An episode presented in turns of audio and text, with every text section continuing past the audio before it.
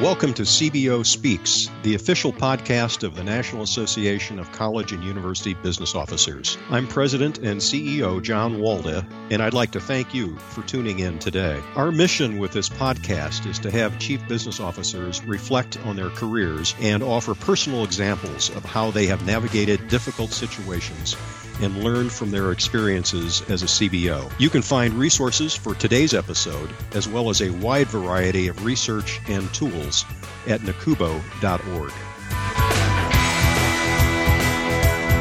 Hello, everyone, and welcome back to CBO Speaks. My name is Megan Strand, your host today, and I'm so excited to be joined by Mary Lou Merkt, Vice President of Finance and Administration at Furman University. Hello, Mary Lou. Good morning, Megan. So, you've been with Furman since 2003. You've had three professional CBO roles throughout your career.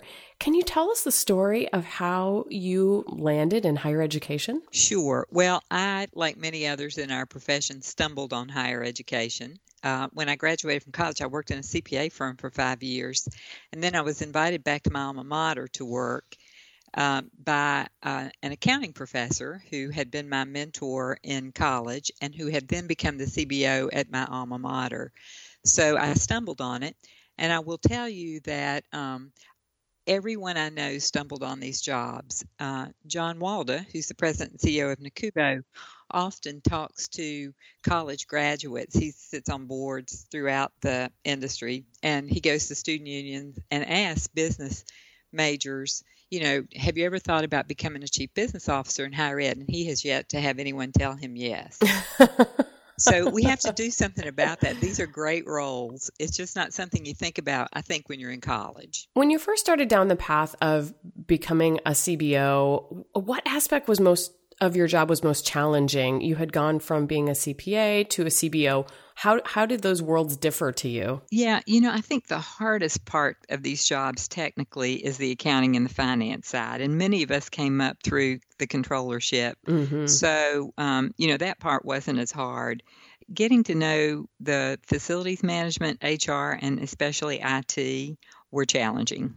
Um, a lot of it is common sense. Most of it is hiring good leaders in those areas and moving obstacles out of their way, but it takes a little while to get used to it when you've actually been just kind of used to being on the finance side. How did you address that challenge and, and get yourself up to speed? Who did you turn to for advice or resources? You know, if you're lucky enough to have good leaders in those positions when you take a CBO role, you really just need to li- listen to your staff, and they will tell you how to get professional education many times if you go to conferences that are specifically um, directed towards plant or IT, you won't understand all of it, but you'll start to understand the concepts and you'll understand the people who are in those roles.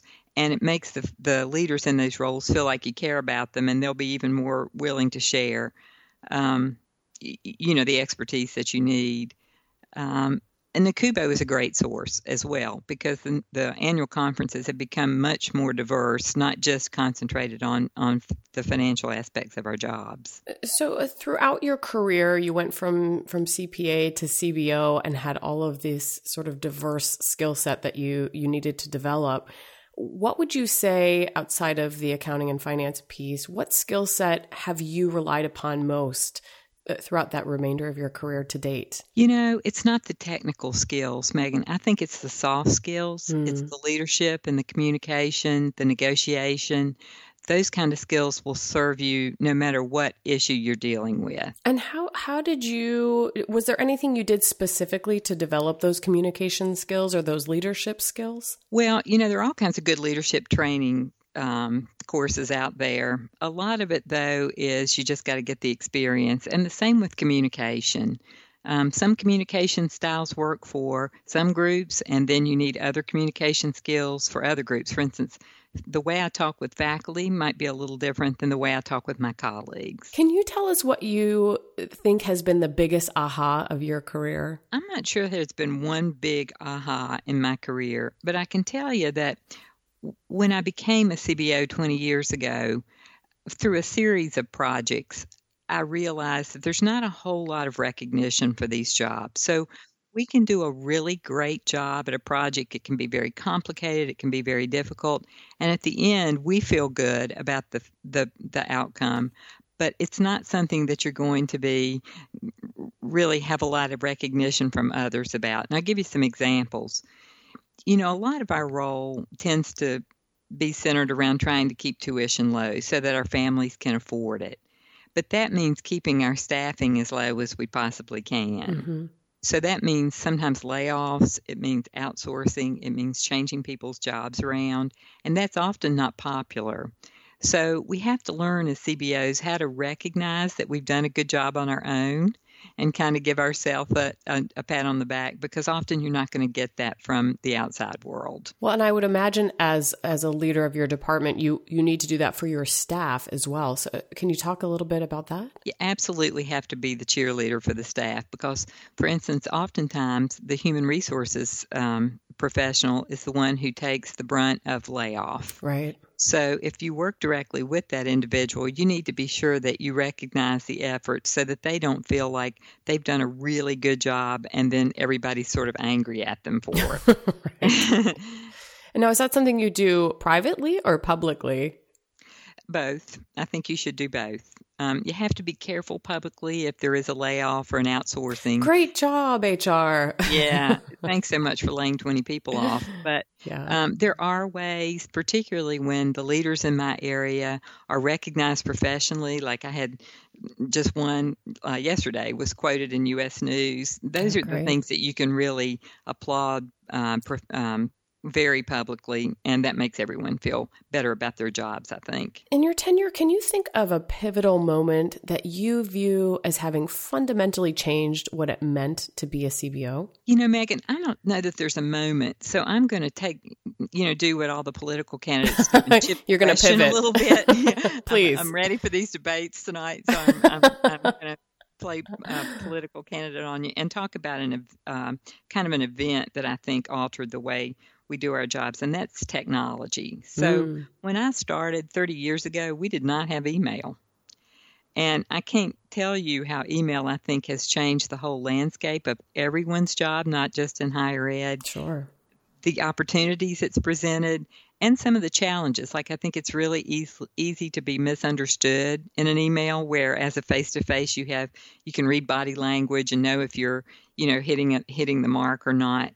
And technology's really changed the way we manage everything. So, you know, it's from very different accounting records now than we had, very different ways of even the the way we manage our heating and air conditioning here is all with technology. So, you know, from the time I started in higher ed in 85, that's really been the biggest change. And is there anything that you do specifically to kind of keep up with technology? That it sounds like there's so many aspects of your job that touch technology that on a very logistical basis, it would be impossible to keep up with. But, but is there anything generally that you feel that you do to kind of keep apprised or at least be open to technology and techno- technological advances? Well, I'm lucky that our chief information officer reports to me. So, in his uh, weekly meetings with me, he often keeps me abreast of different aspects of technology, and mm. he's smart enough to talk to me so I understand it. Um, and because often with acronyms and all, we don't understand it. But. I think it takes a really good CIO to be able to put it in layman's terms. Absolutely. So he keeps me up. And if he didn't report to me, because I know many CIOs report either to the provost or maybe even the president, I think it would behoove CBOs to take the time to meet with them periodically and let them help you up the learning curve on the new IT strategies. Speaking of colleagues that influence you, can you talk a little bit about throughout your career who served as a professional mentor to you? Oh my goodness. Well, my very first one was the accounting professor who hired me at my first CBO right. in my first CBO role. uh, she uh, became a CBO and then served, I believe, three institutions. She's now retired, but she was my really my first mentor and my, probably my strongest. But you know, somewhere along the line, we all have to have a president who's willing to take a chance on not hiring a sitting VP. So the president who hired me into my first CBO role had to take a chance that I could learn physical plant and IT and human resources. And she really served as a great mentor to me as well. but as I mentioned with our CIO and the other colleagues that I work with directly, every one of them are really mentors to me, and I hope I'm sort of a mentor to them as well because they teach me their field, they make me look good, they work as a team, and so I really view them as mentors as well. So, flipping that around just a little bit, have you served as mentors to others?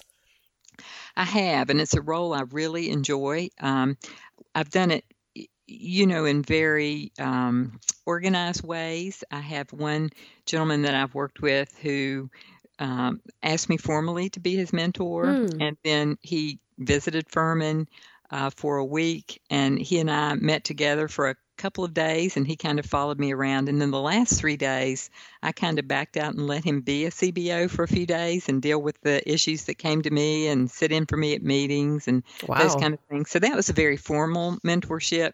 And then there are so many informal ones where, you know, you just have someone ask you, can you help me figure out how to get to the next uh, step in my career? Or can you help me with this interview? Can you help me? Um, interview for this position and ask the right questions and those kind of things. But really, it's one of the things that keep me going. Um, I really enjoy helping young professionals up the ladder.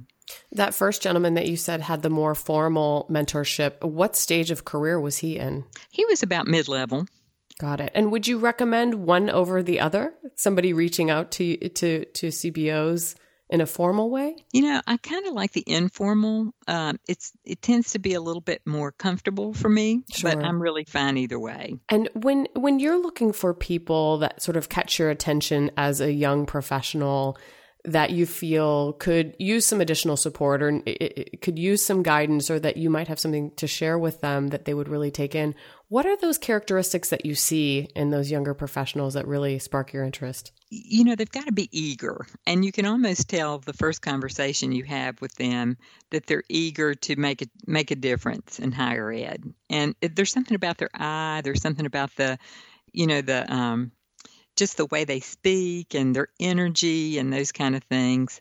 And then I always like to hear someone who wants to do it for other reasons other than just I want to earn more. Um, mm. Um, you know, the the plant side of the the equation really interests me, or uh, I would love to be able to shape a small institution, help with tuition policy, help keep it affordable so that it can be viable into the into the future and those kind of things. So.